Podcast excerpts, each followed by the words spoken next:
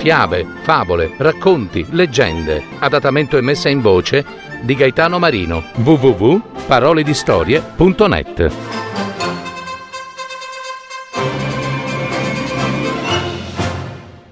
Airela, che aveva dato il nome al lago dove Jan viveva. Un racconto di Pierpaola Nonnis, messa in voce di Gaetano Marino.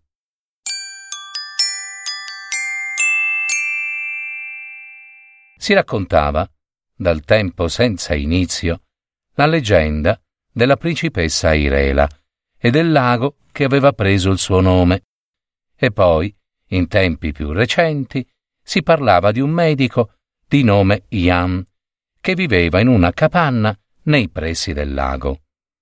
Un giorno Jan si era specchiato nelle acque del lago e da allora le sue visite erano divenute frequenti, tanto frequenti da fargli dimenticare la sua casa in città e il lavoro che gli dava lustro e ricchezza.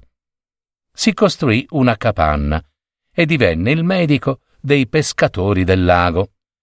E così, lontano dagli onori e lo sfarzo, imparò ad essere un medico vicino al cuore della gente e fu grande il medico più grande che fosse mai esistito.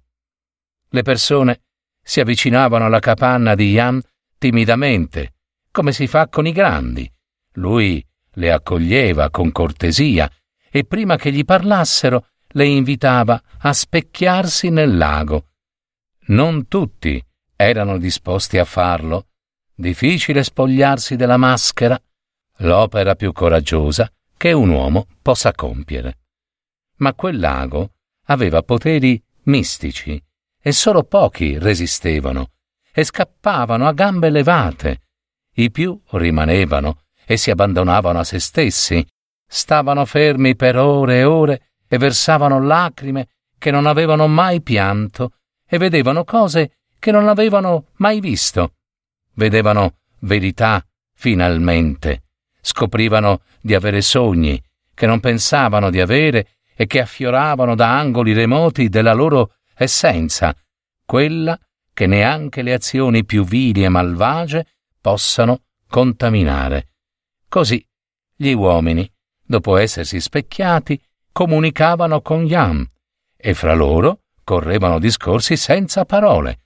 C'erano sguardi più eloquenti, gesti più incisivi, calore e luce che nessuna stella avrebbe potuto emettere.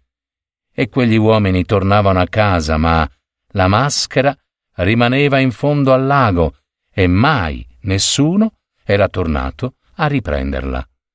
E quando Jan era solo, ripescava le maschere con la sua mente d'artista. I medici dell'anima sono degli artisti e le dava forma plasmando la creta. Poi, una volta all'anno, quando fiorivano i peschi, organizzava una mostra in onore di Airela. La leggenda diceva che Airela fosse una principessa bella e delicata e che vivesse in un castello nei pressi del lago. Un giorno, mentre rincorreva una farfalla, era caduta e si era fatta male. Ma la fata dei bambini, quella che li protegge quando giocano, l'aveva curata e le aveva regalato la purezza eterna. E a Irela aveva donato la magica purezza al lago, che per questo aveva preso il suo nome. E così la leggenda di Airela e del lago che aveva il suo nome era viva ai tempi di Jan. E ai nostri giorni si racconta ancora di Jan che viveva sulle rive del lago Airela e lo onorava con l'arte, la prima fra tutte, l'arte di far calare la maschera.